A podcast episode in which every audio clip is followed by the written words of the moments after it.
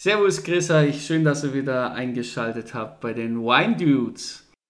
Ich habe einen ganz speziellen Gast, der mir heute zugeschaltet ist, und zwar der Björn. Grüß dich, Björn. Servus. Servus, Robin. Grüß dich. Der Björn ist ein Journalist mit Hang zum Wein, würde ich mal so sagen. Wir sind schon zusammen öfters mal auf der Prowein in Düsseldorf gewesen, so die größte Weinmesse oder einer der größten Weinmessen in Europa und haben uns da gemeinsam durch die Welt der Weine verkostet. Ich glaube, wir haben dich sogar mal, da es ja eine Fachmesse ist, äh, als Praktikant von einem befreundeten Winzer anstellen lassen, damit du auf die Messe kommst. Ja. Jetzt weiß ich gar nicht, darf man sowas überhaupt sagen?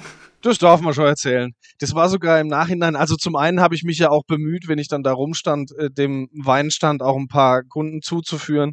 Zum anderen, glaube ich, war es im Nachhinein der Prowein ganz recht, weil ich ja Eintritt bezahlt habe und als ich auf die Idee gekommen bin, mich einfach zu akkreditieren, seitdem kostet mich kein Geld mehr, deswegen. Also eigentlich war es für die Prowein besser, als ich Scheinpraktikant war. Das ist in der Tat richtig, ja. Obwohl ich weiß gar nicht, habe ich was gezahlt? Muss ich noch was zahlen? Nee, als Journalist eigentlich nicht. Aber ich bin dann auch so ehrlich und schreibe dann auch drüber in der Zeitung. Also ich gehe da nicht nur hin zum Saufen. Du brauchst uns nicht anlügen, Björn, das ist schon okay. Hier geht es um meine Berufs- und Trinkerehre. Ich scherze nicht. Wenn wir schon von der Trinkerehre äh, reden, was hast du denn im Glas heute? Ich habe einen äh, Lemberger mitgebracht, den Linus 2016 vom Weingut Pix am Kaiserstuhl, also aus meiner Heimat. Der macht zwei verschiedene Lemberger, einen so Basis äh, um die 8 Euro und einen etwas besseren. Ich glaube, der kostet so um die 16 bis 18 Euro. Ich müsste nochmal nachschauen. Habe ihn gestern schon aufgemacht, hat ein bisschen geatmet und schmeckt mir jetzt sehr, sehr gut. Was hast du? Ich habe heute etwas Prickelndes im Glas und zwar einen Franciacorta Rosé. Das erste Glas war jetzt ganz nett. Ich habe mich mit Franciacorta, mhm. ähm, da warte ich immer eine harte Brioche-Note, eine sehr deutliche Brioche-Note. Das habe ich jetzt im ersten Schluck mal noch nicht gehabt, aber jetzt lasse ich mir den mal nebenher schmecken und dann reden wir zum Schluss nochmal drüber. Dann würde ich sagen, gehen wir es an, oder? Gerne.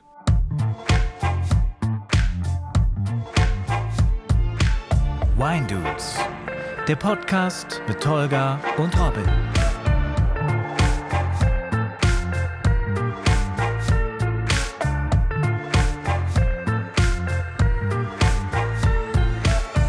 Björn, wir haben ja vor, uns heute über das Zusammensetzen des Preises eines Weines zu unterhalten.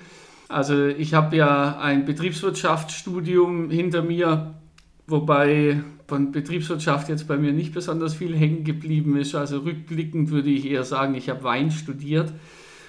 Nichtsdestotrotz, klein bisschen was ist hängen geblieben und ich fand es jetzt mal interessant, einen Massenwein, wo wir jetzt mal 5 Euro veranschlagen, gegen einen Winzerwein, wo wir 30 Euro für die Flasche veranschlagen, mal gegeneinander zu stellen. Mhm.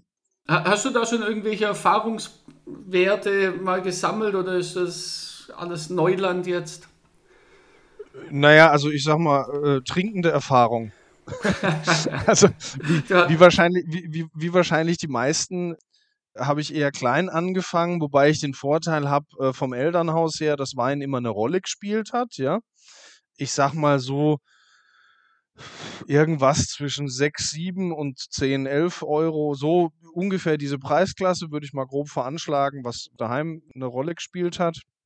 Und dann hast du natürlich in den Anfangszeiten so als Student hast eher so Rückschritte gemacht, allein aus finanziellen Gründen, zumindest ja. im täglichen Konsum. Und jetzt merke ich halt selber auch langsam, wie es anzieht und wie es halt auch echt Spaß macht. Also ich sag mal von der Theorie her, ich, ich verstehe beim Wein schon irgendwie deutlich besser und intuitiver, warum was viel Geld kostet. Jetzt mal, was weiß ich, verglichen mit einer Uhr oder einer Abercrombie und Fitch Jacke. Das verstehe ich dann immer nicht. Beim Wein in Teilen kann ich schon nachvollziehen, allein vom Geschmack her, aber wie sich das dann tatsächlich betriebswirtschaftlich zusammensetzt, als, als Journalist habe ich traditionell auch keine Ahnung von Zahlen, äh, das finde ich schon spannend.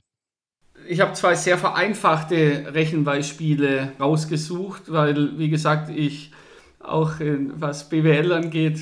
Das waren nicht meine Lieblingsfächer.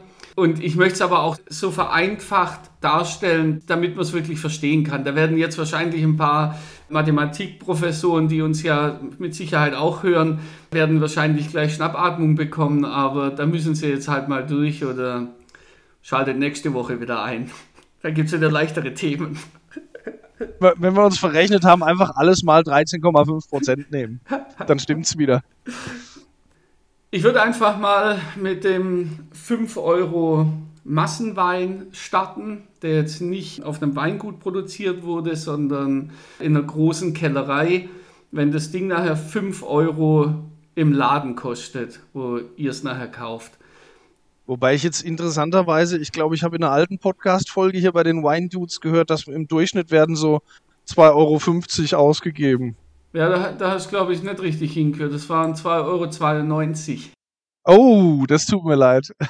das war die Folge mit, mit, dem Daniel, wo wir da gesagt haben, dass der Durchschnitt 2,92 Euro sind, der Liter.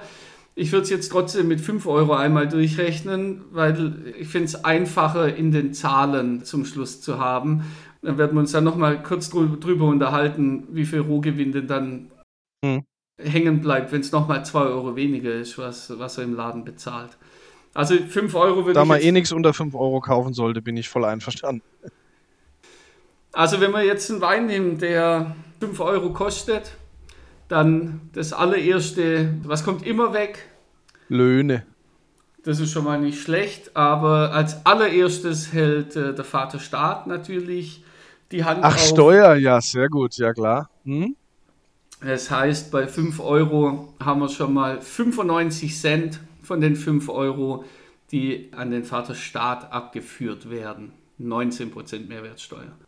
So, dann muss der Einzelhandel, der Einzelhändler wie ich jetzt zum Beispiel, ich muss ja auch von irgendwas leben. In dieser Preisregion haben wir eine Marge von ungefähr 30 Prozent, die der Einzelhandel draufhaut. Das heißt, 1,50 Euro wäre das bei, bei 5 Euro wie gesagt, das sind jetzt wirklich vereinfachte Zahlen. Natürlich hat man mal eine Marge nur von 15% und mal kann man auch mal an die 40% rankommen. Das ist dann halt Verhandlungssache der Einzelhändler. Aber 30% ist nach meiner Erfahrung nach eine Hausnummer, mit der man arbeiten kann. Das heißt, wir haben jetzt schon 95 Cent und 1,50 Euro, also 2,45 Euro. Das ist die Hälfte ist schon mal weg von diesen 5 Euro. Da hat, noch, da hat jetzt nur der Einzelhändler und der Staat daran verdient. So, jetzt muss der Wein in eine Flasche gefüllt und verschlossen werden. Schraubverschluss, Kronkork. Ebenso braucht es ein Etikett und der Wein muss ja dann auch zum Einzelhändler, zum Kunde kommen. Also die Fracht kommt da auch mit drauf. Was denkst du, wie viel Prozent sind es, was da, was da so auf einen zukommen? Man hört ja immer, dass Transport zum Beispiel viel zu günstig ist im Vergleich zu Schäden, die es anrichtet. Und ich denke mal, Flasche und Verschluss so im, im, im, in der Masse, keine Ahnung, vielleicht, was immer, 10, vielleicht 10 Prozent, 50 Cent nochmal? Also es sind tatsächlich 30 Prozent, die das nochmal ausmacht. What? Ah. Okay. Das krass. spielt jetzt natürlich die Menge rein bei einem Wassenwein. Also wir werden nachher sehen, ein Winzerwein wird keine 30 Prozent für Flasche, Korken, äh, Etikett und Fracht ausgeben, sondern, das nehme ich jetzt mal vorne weg, das sind nur 7%. Prozent. Mhm. Und zwar, naja, da, da kommen wir gleich dazu. So, das heißt, und jetzt kommen eigentlich für mich die, die interessantesten Zahlen. Das heißt, in der Weinberg, der ja auch bestellt werden muss, der auch gepflegt werden muss, fließt bei einem Massenwein, wird es mit 8%, das sind 40 Cent pro Flasche, fließen in den Weinberg. Nochmal 8% fließen in den Weinkeller, also alles, was passiert, damit der Traubensaft zu Wein ausgebaut und gefüllt werden kann. Das sind nochmal 40 Cent. So, dann brauchen die relativ wenig Marketing- und Vertriebskosten, da die Weine nicht groß bewerben werden müssen in, in einem Preissegment bis 5 Euro, sage ich mal. Das heißt, das sind 2%, was in den Vertrieb reingehen, das sind 10 Cent pro Flasche und damit bleibt der Kellerei oder dem Erzeuger ein Rohgewinn pro Flasche von 3%. Und das sind 15 Cent pro Flasche. Und jetzt nochmal auf, auf deinen Einwand von gerade eben, wie wir gelernt haben, gibt der durchschnittliche Kunde in Deutschland für eine Flasche Wein 2,92 Euro aus. Das heißt, da liegt man dann beim Rohgewinn von 8 Cent die Flasche. Das kann nur funktionieren, wenn es über die Masse geht. Das kann nur funktionieren, wenn du 40 Cent pro Flasche in, dein, in der Weinberg steckst. Das kann nur funktionieren, wenn das alles, alles, was möglich ist, mechanisiert wird und Handarbeit im Grunde genommen völlig vernachlässigt wird, weil es einfach viel zu teuer wäre.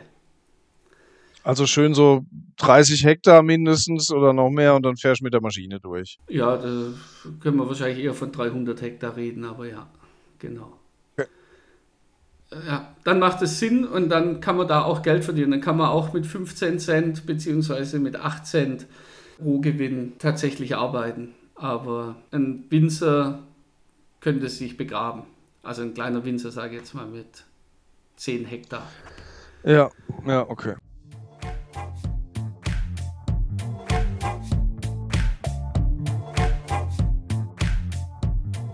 So, dann kommen wir mal zum Winzerwein und ich würde da jetzt immer ein bisschen hin und her springen von der 30 Euro Weinflasche und der 5 Euro Weinflasche, um die Zahlen ein bisschen gegeneinander zu stellen, weil die Zahlen von vor zwei Minuten hat eh schon wieder jeder vergessen. Inklusive mir. Inklusive mir, aber ich habe es mir Gott sei Dank aufgeschrieben. aber ich, ich rate das mal schon einmal runter für den Winzerwein, dann schauen wir mal, wo die großen Ausschläge sind und warum sich und wo sich da die, die zwei Rechnungen auseinander dividieren. Die erste Frage vorneweg: Winzerwein für 30 Euro. Was denkst du, wer ist der Erste, der die Hand aufhält? Ich würde mal auf den Start tippen. Sehr gut. Okay. Beim zweiten Anlauf hat es so super funktioniert. Cause I'm the tax man. 5,70 Euro sind es dann direkt, die 19% Mehrwertsteuer, die direkt mal flöten gehen. Und ein Einzelhändler wie ich hält da auch ein bisschen mehr die Hand auf. Finde ich auch völlig okay. Da sind wir bei 40% was mal an Marge am Einzelhändler hängen bleibt. Das sind 12 Euro. Und jetzt kommen die, die ersten großen Unterschiede. Und zwar brauchen wir jetzt natürlich auch eine Flasche, ein Korken, Etikett und Fracht. Und da sind wir jetzt nur bei 7%. Warum sind wir beim Massenwein bei 30% und jetzt bei 7%? Das liegt daran, dass sich die Flaschen und die Etiketten und die Fracht, die unterscheidet sich nicht eklatant voneinander, sondern da hast du immer ich sag mal, relativ gleiche Preise. Das heißt, wir sind beim Massenwein bei 30 Prozent bei einem Euro 50 mhm. Und der Winzer bei 7 Prozent immer noch drüber, nämlich bei 2,10 Euro. Also der Massenwein, die nehmen natürlich die billigsten, dünnwandigsten Flaschen, nehmen Schraubverschluss in den meisten Fällen oder einen, einen sehr günstigen Korkverschluss. Wiederum der Winzer, die nehmen die hochwertigeren Flaschen, die nehmen meist äh, Naturkorken. Es kommt jetzt immer mehr der Schraubverschluss, was auch völlig in Ordnung ist. Da gibt das Weingut und der Winzer mehr Geld dafür aus, damit sie eine bessere Ausstattung und eine hochwertigere Ausstattung haben. Und trotzdem ist prozentual gesehen noch relativ gering. Also deutlich geringer als, als der Massenwein. Weil ich, ich, ich rechne mal gerade so ein bisschen mit, also 1980, das heißt fast zwei Drittel sind auch schon wieder weg. Ja, also die, die größten Posten sind, ist immer die Marge vom Einzelhändler und die 19% Mehrwertsteuer. Da geht das meiste flöten, ja. So, und jetzt wird es auch wieder interessant. Der Winzer steckt in den Weinberg 14% Das sind 4,20 Euro pro Flasche die für die Arbeiten im Weinberg draufgehen. Jetzt stellen wir mal nochmal den Massenwein dagegen, die 8% hatten, 40 Cent mehr geben die nicht aus im Weinberg. der Winzer 4,20 Euro. Und dann muss ich ganz ehrlich sagen, da gebe ich dann lieber ein bisschen mehr Geld aus, wenn ich weiß, okay, der Weinberg ist, ist sauber, ist gepflegt, da sind Menschen drin, die denn mit, mit Liebe und Herzblut äh, drin arbeiten. Das ist Handarbeit, da wird versucht, so wenig wie möglich in die Natur einzugreifen. Natürlich ist Weinbau immer eine Monokultur, aber man kann die trotzdem deutlich mehr im, in Einklang bringen mit der Natur, als mit einem Vollernter durchzufahren und mit, mit, mit Schmalspurschleppern und mit allem möglichen mechanischen Gerät, das einem zur Verfügung steht. So, dann gehen wir in den Weinkeller. Da sind wir beim 30 Euro Winzerwein bei 4%. Das ist 1,20 Euro. Da stehen auch die 40 Cent vom Massenwein dagegen. Also auch da ein Riesenunterschied. Und was auch hochinteressant ist, Marketing und Vertriebskosten hatten Massenwein 2%, das sind 10 Cent pro Flasche. Marketing und Vertrieb muss natürlich bei einem 30-Euro-Wein deutlich intensiver betrieben werden. Das musst du erstmal an den Mann bringen. Da muss erstmal jemand davon überzeugen, 30 Euro für die Flasche auszugeben. Und der Winzer muss da 10% reinstecken. Und das sind 3 Euro pro Flasche, die allein für, fürs Marketing drauf geht. So, und zum Schluss die große Frage nach dem äh, Rohgewinn. Der Rohgewinn prozentual vom Winzer ist doppelt so hoch, nämlich nicht bei 3% wie beim Massenwein, sondern bei 6%. Und da sind wir bei 1,80 Euro pro Flasche. Und nichtsdestotrotz muss man ganz klar sagen, ich gebe 30 Euro aus und was der Winzer tatsächlich verdient, ist 1,80 Euro. Also das muss man sich auch immer vor Augen führen. Natürlich sind da die ganzen Arbeitsgeräte und so weiter, die, die ein Winzer braucht, um seine Arbeit zu machen, auch schon alle mit drin. Aber der Winzer möchte natürlich auch ein bisschen Geld verdienen. So wie du und ich auch. Ja, natürlich. Das soll er ja auch. Finde ich ja auch gut. Wenn dann aber, also ich sag mal, man macht sich ja durchaus ein bisschen schlau, wenn man, bevor man so einen Wein kauft. Und der kostet ja jetzt im stationären Einzelhandel selten sehr viel mehr als ab Weingut. Weil sonst ja wahrscheinlich euer Geschäft auch nicht funktionieren würde im Einzelhandel. Sprich, es gibt ja durchaus Gelegenheiten, wo der Winzer dann ein bisschen mehr Marge macht, weil er zum Beispiel Stamm- und Direktkunden hat. Gut, die kriegen dann auch als mal Nachlässe und Rabatte und so, aber ähm, da kann er ja vielleicht noch mal ein bisschen was rausholen. Keine Frage. Also ähm, das ist ja auch nicht besonders schwer, das nachzuvollziehen. Also so, sobald ich irgendwie einen Wein google, den ich mir gern kaufen würde, bist du entweder auf dem Online-Shop vom Weingut selber und ja. dann wird, werden dir aber auch noch 30 andere vorgeschlagen, die den, dir den Wein verkaufen und da sind keine normalerweise keine besonders hohen Preisunterschiede drin. Und wenn ich euch jetzt sage, dass ein Einzelhändler zwischen 20, äh, zwischen, ja, sagen wir mal 20 bis 40 Prozent äh, Marge nehmen, das ist natürlich das, was, was die sich sparen, wenn sie es auf dem Weingut einkaufen, um, um dann selber dran zu verdienen. Aber da, da macht es dann halt natürlich auch die Menge. Also da fährt halt nicht äh, der Zentraleinkäufer hin und sagt, jo, jetzt legen wir mal sechs Flaschen Wein in den Kofferraum, sondern der kommt da hin und sagt, ich kaufe jetzt 6000 Flaschen oder 60.000. Mhm. Und äh, dann kann natürlich ein Winzer auch wieder mit einem spitzen Bleistift das anders ausrechnen wie wie bei den Kunden, die ab Weingut kaufen. Hilf mir mal bei den Dimensionen. Gibt es das überhaupt? Oder gibt es viele davon? Spitzenweine von Spitzenwinzern, 30 Euro aufwärts in der Stückzahl 60.000 Flaschen. Interessiert mich jetzt einfach. Also 6.000, ja klar, aber 60.000, ja? Ich komme deswegen drauf, weil auf meinem auf meinem Linus Lemberger steht Auflage 1060 Flaschen. Gut, es ist natürlich ein kleines Weingut, ist klar, kann man jetzt nicht so ohne weiteres übertragen. Ja, aber, aber also ja. es, es gibt schon auch 60.000. Also jetzt, ja, lass uns jetzt nur mal, ohne die Zahlen äh, tatsächlich bestätigt hier rauszuhauen. Der Pix hat, keine Ahnung, 5 Hektar. Keiner. Äh, lass es vielleicht äh, jetzt 10 sein. Ich habe auch seit vielen Jahren nicht mehr, nicht mehr trunken da machst du natürlich äh, deutlich kleinere Mengen und dann Lemberger kommt natürlich dazu. Am Kaiserstuhl ist ja auch äh, jetzt eher mal der Exot. Es ist ja jetzt nichts, äh, was wie, wie ein Spätburgunder da äh, ja, Tradition hat und deutlich mehr angebaut wird. So, aber dann hast du auch ein Weingut wie zum Beispiel äh, Böcklin Wolf, die ja auch im VDP sind, die ähm, 80 Hektar haben. Ja. Die eine Flaschenproduktion von 500.000 Flaschen haben. ja, no, doch, okay. Hm. Ja. Und da kann man dann schon in, in die Dimension von 60.000 Flaschen vordringen, natürlich. Ja. Ich habe mal gegoogelt, der Pix hat 7 Hektar ungefähr. Du warst also nah dran. Okay, ja. Übrigens komplett, das ist vielleicht auch ja was, womit man Preis gestalten kann oder eben auch nicht. Zum Beispiel steht auch extra hinten drauf, alles biodynamisch und alles Handlese. Ja, aber das ist doch super. Also, ja, toll. Ähm, und, und das muss man halt bezahlen. Ja.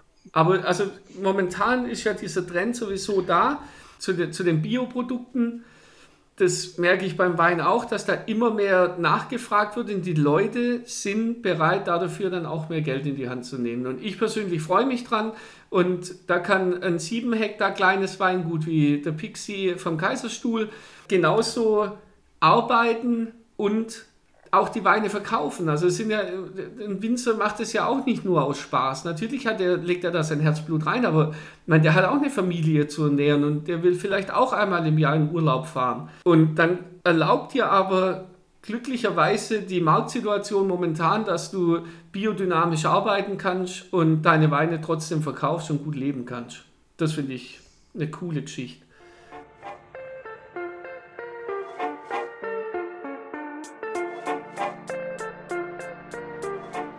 Björn, du hast ganz am Anfang die Weine nicht verglichen, aber zumindest äh, Namen von großen Firmen wie Abercrombie und Fitch oder Uhren zum Beispiel genommen, wo du sagst, okay, das, das sind für mich Artikel, die völlig überteuert sind, die für mich keinen Sinn machen. Das ist beim Wein oder bei vielen Weinen äh, Gott sei Dank nicht der Fall. Aber der Wein nimmt sich da ja nicht aus. Mhm. Also es gibt ja auch völlig überteuerte Weine. Also ja. der äh, Lafitte Rothschild, der aktuelle Jahrgang 2017, liegt bei knapp 700 Euro die Flasche. Äh, Chateau Margaux 17 liegt bei 600 Euro die Flasche. Das sind natürlich schon Preise, die knackig sind. Was ist da deine Meinung dazu? Weil es eben doch die Abercrombie und Fitches auch im Wein gibt. Ja.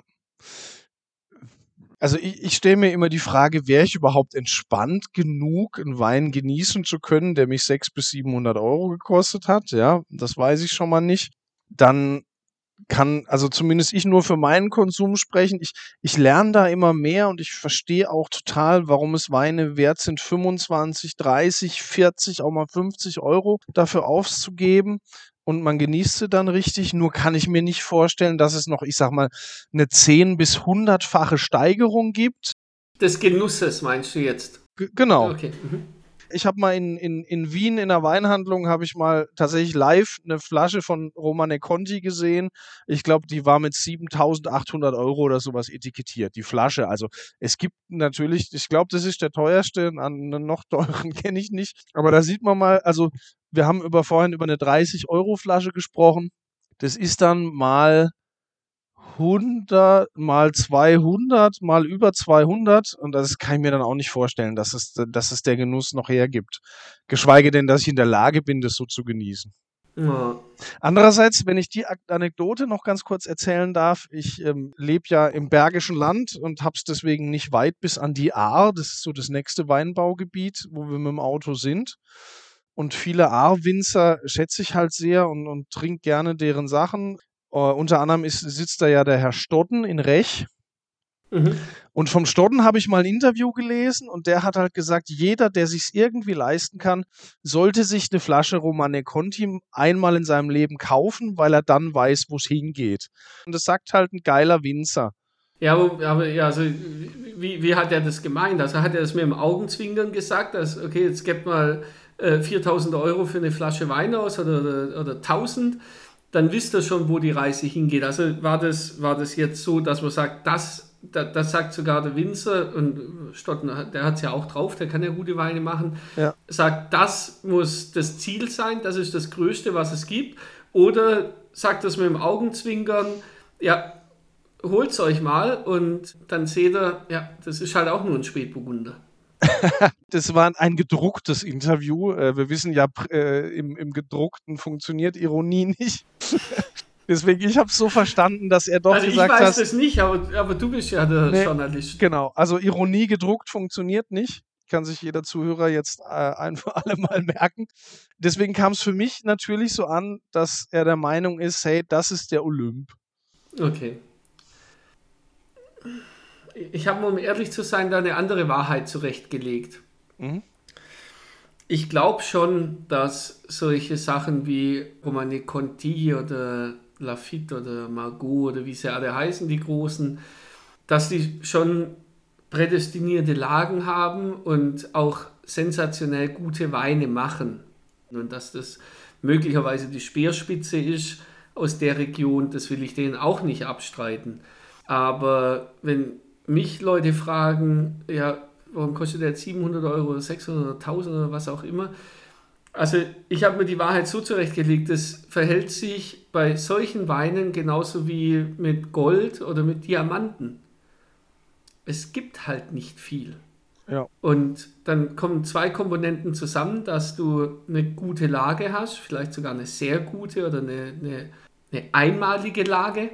Und dazu ist die Lage natürlich auch begrenzt da hast du halt auch nur kleine Lagen und da kriegst du dann halt ein, ein paar tausend Liter raus äh, im Jahr und das war's. Und die Leute, die das haben wollen, also völlig überteuerte Weine, finde ich, gibt es nicht. Weil äh, genauso mit den Uhren oder mit irgendwelchen Luxusmarken. Wenn, solange es Leute gibt, die, denen das wert ist, dass sie das haben und trinken oder besitzen, ist dieser Gegenwert ja da auch wenn der jetzt nicht in den Produktionskosten irgendwie äh, sich widerspiegelt. Aber wir haben es, ich glaube, in der ersten Folge schon gesagt, und, äh, die, die Weinwelt ist viel Show, ist viel Schickimicki und die Spitze dieser Show und die Spitze dieser Schickimickis sind diese Weine, die in einer Preiskategorie liegen, wo nicht mehr verargumentierbar ist, warum die das jetzt kosten müssen, sondern das ist nur die Nachfrage. Was ja eigentlich eine ganz beruhigende Erkenntnis ist, weil dann kann man sagen, okay, ich muss nicht in meinem Leben einen Romane Conti getrunken haben oder ein Margot oder was weiß ich, weil das sind halt die Big Player, das ist die Spitze der Show, wie du gesagt hast. Da muss ich nicht unbedingt mitspielen. Ich kann auch glücklich sterben, wenn mich Weine bis 100 Euro berühren und begeistern. Ja und nein. ich meine, jein. Ich glaube, mein Leben ist we nicht weniger, weniger lebenswert gewesen, wenn ich nicht einer der Big Player getrunken hätte. Aber wenn man die Möglichkeit hat, dann soll man das natürlich machen. Also ich bin in der glücklichen Lage gewesen, dass ich mal so ein paar Kracher habe probieren können. Und ja, das sind sehr gute Weine. Aber nein, sie sind keine 1000 und mehr Euro wert, die Flasche. Das ist, ein, das ist das einfach nicht. Und für mich ist es diese Erkenntnis gewesen, dass ich sage, okay, das sind sensationell gute Weine und trotzdem sind sie deutlich zu teuer. Und diese Erkenntnis wünsche ich auch jedem, der sich leisten kann. Hört sich jetzt ein bisschen doof an, aber das gönne ich jedem. Und ich weiß aber auch, dass 95% von den Eierköpfen, die sich das leisten können, die dann auch, dann den Wein schwenken und sagen, oh, das ist das Geilste, was ich jemals in meinem Leben getrunken habe. Das ist halt Bullshit. Das ist einfach das Teuerste, was du bisher getrunken hast. Und du definierst dich jetzt wieder über die Show und über das, dass du dir das leisten kannst und äh, dass du das dann noch mit ein paar Leuten äh, teilen kannst mit ein paar Leuten, wo du da sitzt und dann aber nochmal 80.000, die du dann über Instagram penetrierst mit deinen Bildern, dass du es gerade getrunken hast. Also Entschuldigung, das tut mir jetzt leider, werde ich immer ein bisschen lauter, aber sowas, das nervt. Also deswegen, nee, man kann natürlich selig sterben, ohne das jemals probiert zu haben. Und trotzdem wünsche ich es jedem, dass es mal probiert und merkt, dass es auch nur Weine sind. Aber dann auch die Eier in der Hose hat und sagt, ja, ja, gut, ist jetzt aber nicht dass mir jetzt einer abgeht. Ja, aber dann fehlt ja der Show-Effekt. Das ist das Problem, ja. Mhm. Aber wenigstens, und wir haben uns nicht abgesprochen, hat meine Frage dir noch die Gelegenheit gegeben, dass du es schon mal probieren durftest. Vielen Dank dafür. Mic drop und raus. Ja, Zum Wohl. zum Wohle.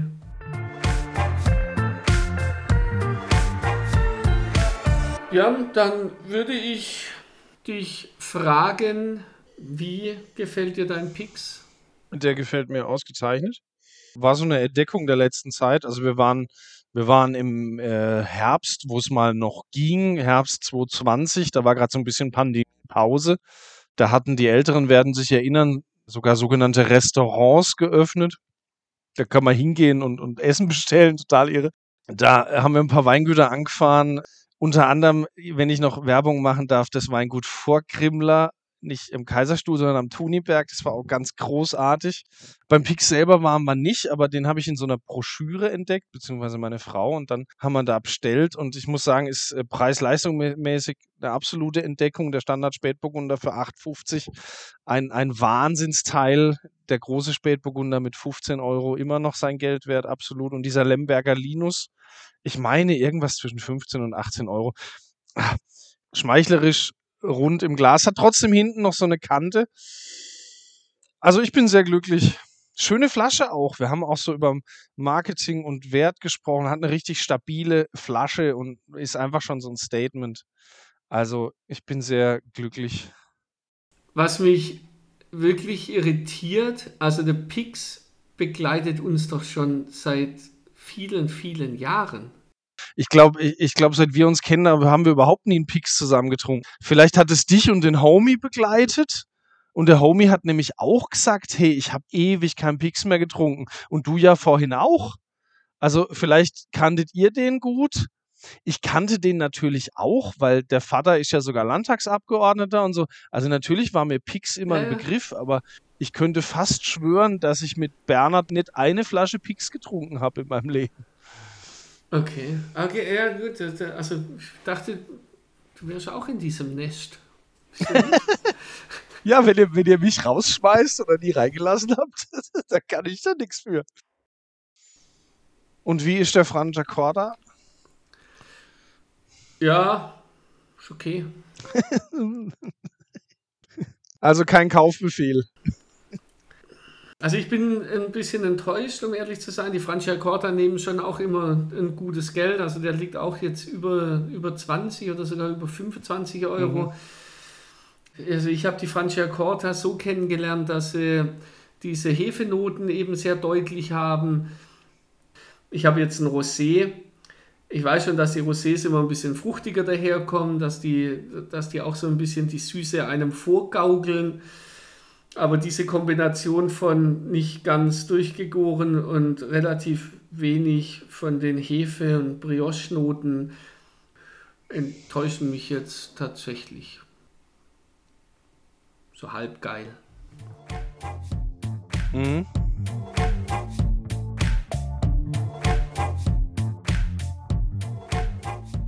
Für welchen Wein würdest du jederzeit wieder das Geld ausgeben, was du für ihn ausgegeben hast, der jetzt nicht gerade 4,99 gekostet hat? Die Verzweiflung vom Horst Hummel aus Ungarn würde ich jeden Preis bezahlen. Und ansonsten, ich habe sehr viel Geld für Wein ausgegeben. Allerdings habe ich die noch nicht getrunken. Mhm. Ich habe mir vom Geburtsjahr meines Sohnes, was ich mir leisten konnte, gekauft. Und das sind Weine dabei, wo ich im normalen Leben nie Geld dafür ausgeben würde, und vor allem nicht so viel.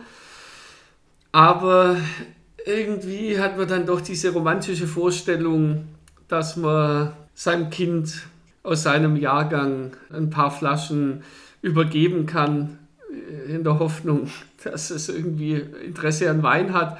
Wir haben jetzt einfach die Tradition, dass wir jedes Jahr zu seinem Geburtstag einen Wein aus diesem Jahrgang aufmachen und alles, wo er dann später mal mittrinken kann.